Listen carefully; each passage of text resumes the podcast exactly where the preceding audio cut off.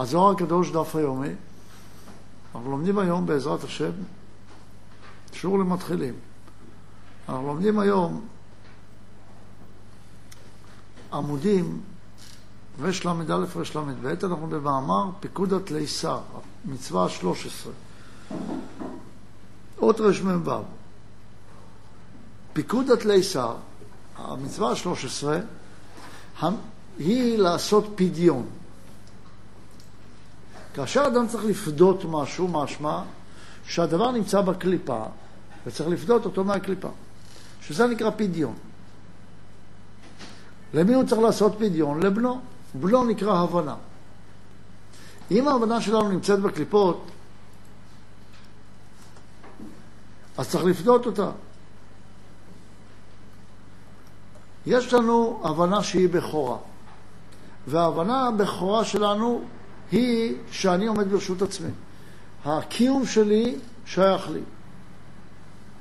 שזה מצווה כמו במצרים, שזו התפיסה המדעית, תפיסת הפרטיות שלי היא הבכור שלי, ואת התפיסה הזאת אני צריך לפדות. אם אני לא מוכן לוותר על גאוותי, שיש לי איזושהי מציאות של בכור בעולם, שהבכור הזה הוא אני, שהבכור זה ההתחלה, אז אני לא יכול להגיע למדרגה אמיתית. מכיוון שבכור אומר שאני ראשון, אבל אני לא ראשון, הקדוש ברוך הוא ראשון. אז אם אני מרגיש ראשון, וזאת עובדה, אני מרגיש ראשון, אני לא יכול, אני לא יכול להתעלם מההרגשה הזאת. אני חייב לפדות את הבן הזה, את ההבנה הזאת, מהקליפה. ולכן אני צריך לשלם לכהן, שהוא המייצג בשבילי את הבורא יתברך, את המציאות הזאת של ההבנה הזאת שאני בכור. מה זה אני בכור? אני ראשון, יש בי ראשוניות. אבל אמר הבורא, אני ראשון ואני אחרון. איך יכול להיות שאני ראשון? מה, אני קודם לבורא? לכן אני חייב לפדות את בני בכורי, לקיים אותו בחיים. כי חיים נקרא בעל מנת להשפיע. וכל זמן שאני רואה את עצמי כראשון, כבכור,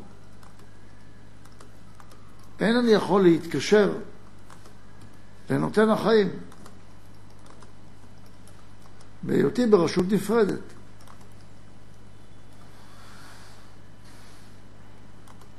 ועל כן,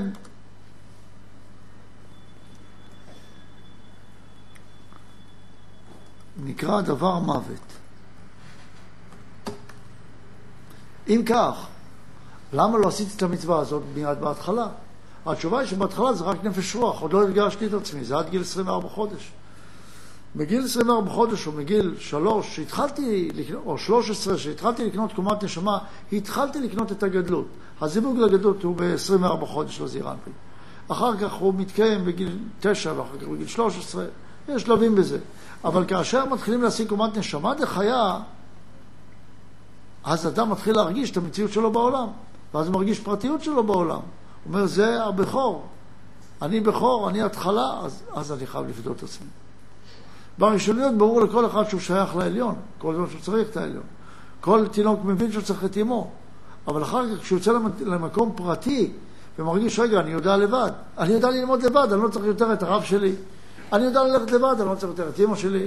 אני מרוויח כסף לבד, אני לא צריך שהקדוש ברוך הוא ייתן לי פרנסה וכדומה. כל הרגשת הראשוניות הזאת, אני חייב לפדות אותה. כי היא לא אמיתית. ואם אני לא אפדה אותה, לא אשלם לכהן, אז אני פוגם ומייצר או משאיר את בחינת המוות. כי המציאות הזאת ממילא קיימת בי, הבן הזה. מה יעשה אדם שאין לו בן? זה לא משנה. פה מדברים על מדרגה רוחנית. לא מדברים על מדרגה גשמית שיבוא אדם ויגיד, אבל אני אין לי בן בכור, אני לא יכול לעשות פדיון. יש קודם כל ערבות הדדית. חוץ מזה מדובר פה על מצווה רוחנית. האם אתה מוכן לפדות את ההבנה שלך, הבכורה או לא? אז יש כאלה שיש להם סימן חיצוני, אבל העבודה הפנימית לא משתנה. העבודה הפנימית שאתה בכור, שהאני שלך הוא דבר שעומד בפני עצמו בעולם, אתה צריך לפדות את זה. כי שני ממונים הם, אחד על החיים, הדבקות בהשם, ואחד על המוות, הפירוד מהשם. והם עומדים על האדם. דהיינו בצורות.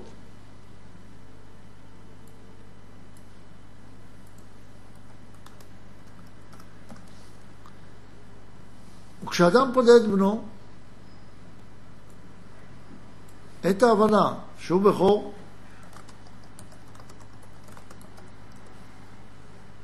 פודה אותו מיד הממונה על המוות. כי המוות רוצה שירגיש ככה, כי ככה הוא יכול להפריד אותו מהבורא, ואינו יכול לשלוט עליו. דהיינו, אם אין רצון בלבנת לקבל, אז ההרגשה שאני נפרד מהבורא לא שולטת עליי. אני מרגיש מחובר. וזה סוד, וירא אלוקים את כל אשר עשה. זהו בכלל, והנה טוב, זהו מלאך החיים. מאוד, מלשון אדם, זה מלאך המוות. למה? כי זה אומר, אני אדם, אני עומד לפני עצמי. וזה מוות. ועל כן באותו פדיון מתקיים המלאך של החיים, ונחלש המלאך של המוות. פדיון זה קונה לו חיים כאמור, ואותו הצד הרע עוזב אותו, לעת עתה. לאחר החטא האדם הראשון הוא חוזר, כי הוא קנה גאווה גדולה, ואינו נאחז בו. יוצא מכך שכל אדם חייב להתגבר על התפיסה שהוא משהו ראשוני בעולם. הוא לא ראשון, יש קודם לו. הבורא הוא קדמון, ולא אתה. ואם אני מרגיש ככה, ויש לי הבנה כזאת, אז כל פעם שיש לי הבנה כזאת, אז זה טעות. צריכים לראות שההבנה הזאת מתקיימת לנו בהרבה צורות. למשל, אני לוקח עכשיו את הכוס מים לשתות.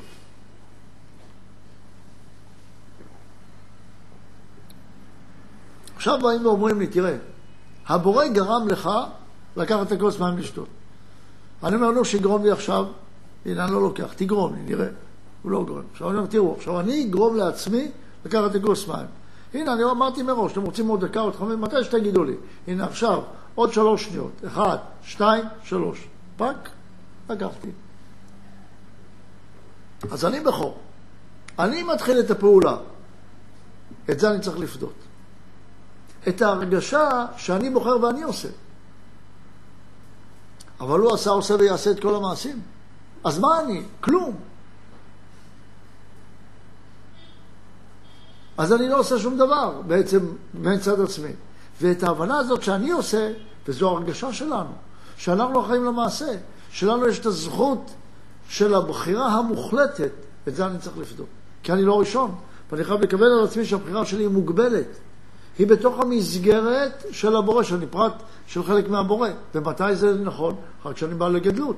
כשאני בא לגדלות, אז אני צריך להרגיש ככה. ולכן אדם שמתחתן פתאום רוצה את הפרטיות שלו מאוד חזק. רק אני גם מנהיג, אני מנהיג בביתי. שם הרבה פעמים נופלים. וזו המצווה הי"ג, מצווה י"ד. מצווה י"ד, ה-14, אני קורא ברמ"ו, רמ"ז, סליחה, היא לשמור את יום השבת. את המצווה הזאת אנחנו נלמד באריכות. מביא אותה פה בקצרה, אבל יש לנו הרבה מאוד מה ללמוד על זה.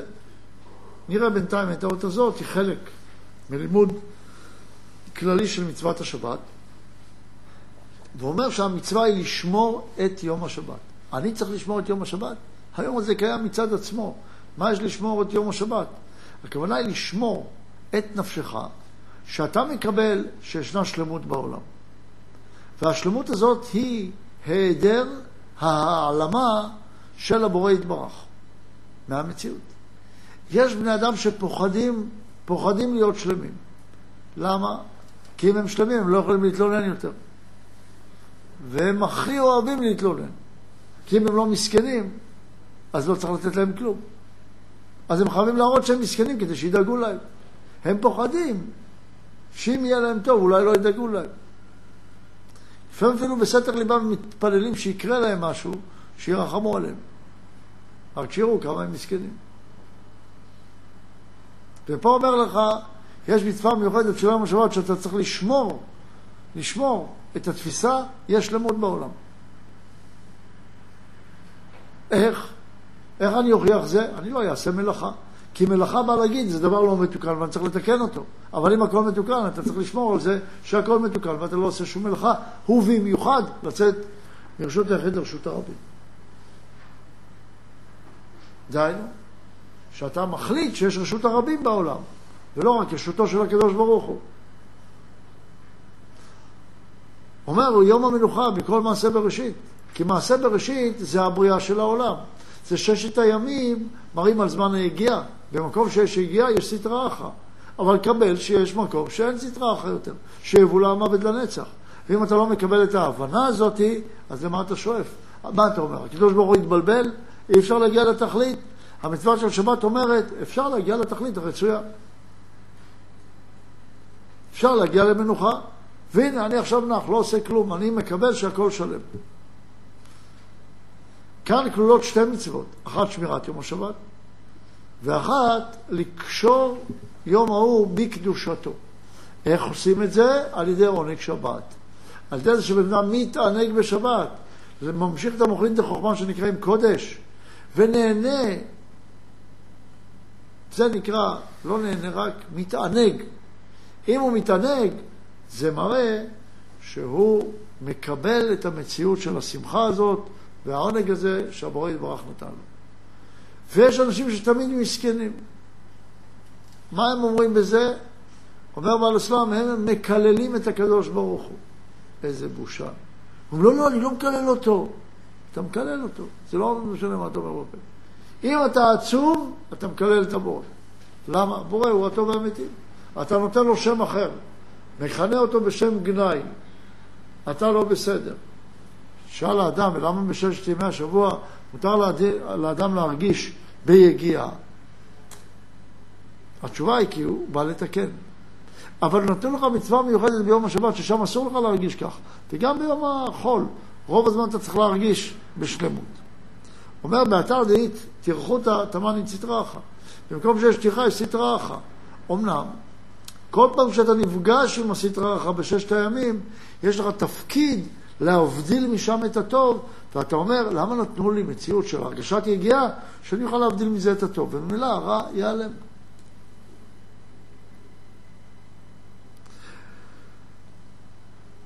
לזכור את יום השבת, אומר כמו שזכרתי והעירותי עליו שהוא יום המנוחה לעולמות.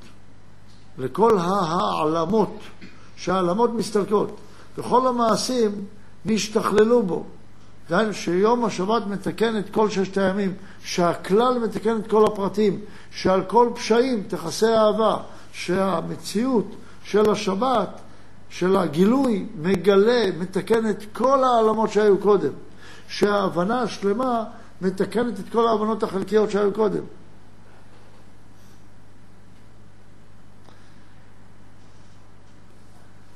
ונעשו מטעם שנתקדש היום. אז הוא מתקן, כל המעשים נשתכללו בו, ונעשו מטעם שנתקדש היום. בזמן שנתקדש היום, אין צורך יותר בכוח העלמה. לכן כל המעשים כל המלאכות נעשו מטרף שנתקדש היום. ברגע שנתקדש היום, ברכו את השם המבורך לעולם ועד בערבית, נתקדש היום, קיבלת שבת, גמרנו. הכל טוב. הכל טוב. מי שכועס בשבת, זה אוי ואבוי לו. מי שחושב שמשהו לא שלם בשבת, אוי ואבוי לו. יש כמובן שבת גם לא רק מצד הזמן הגשמי. שבת זה כשהגעת למטרה. נשאלת סעודה עם חברים, כבר יש סעודה, הכל טוב. אם לא הכל טוב, אתה צריך לראות שמשהו לא בסדר בהבנת המטרה שלך. כי אתה לא באמת יכול לקבל את זה שהבורא עשה טוב. ויש אנשים שתמיד נרגנים, עצובים, לא טוב להם, פנים של תשעה באב. זה מצב שלא לא נכון כלפי הקדוש ברוך הוא. אדם צריך לדעת, לשמוח, לדעת לראות שלמות, ולא להיות בדאגה מתמדת, לא להיות תמיד פסימי. זה התחלת המצווה של יום השבת. שהיא משפיעה על האדם, כשבן אדם שומר שבת, אפשר להיות אדם יותר אופטימי, רואה שיש שלמות בעולם, יותר מאמין, יותר שמח, יודע שיש ברית של שלמות עם הבורא יתברך. איך עוד מקיימים זה? זה אנחנו נראה בהמשך. כי צריכים להבין מי זה אותם גופים ורוחות שעוררו את האדם ולצאת מהברית הנפלאה הזאת של יום השבת ולבוא לאכול מעץ הדת ובגלל זה לתקן, לקלקל את התיקון העצום הזה. אבל אנחנו נראה את זה בעזרת השם בהמשך. למדנו היום אם כך שתי מצוות, מצוות פדיון הבכור, הבן הבכור שבך, ההבנה שאתה נפרד בעולם ואתה מתחיל את הדברים. ומצווה שנייה זה ראיית שלמות הבורא, שלמות מציאות שברא הבורא, מתוך הבנת שלמות הבורא, ואתה צריך לשמור זה. והזכירה של זה זה להתענג ביום השבת. עד כאן היום, תודה רבה.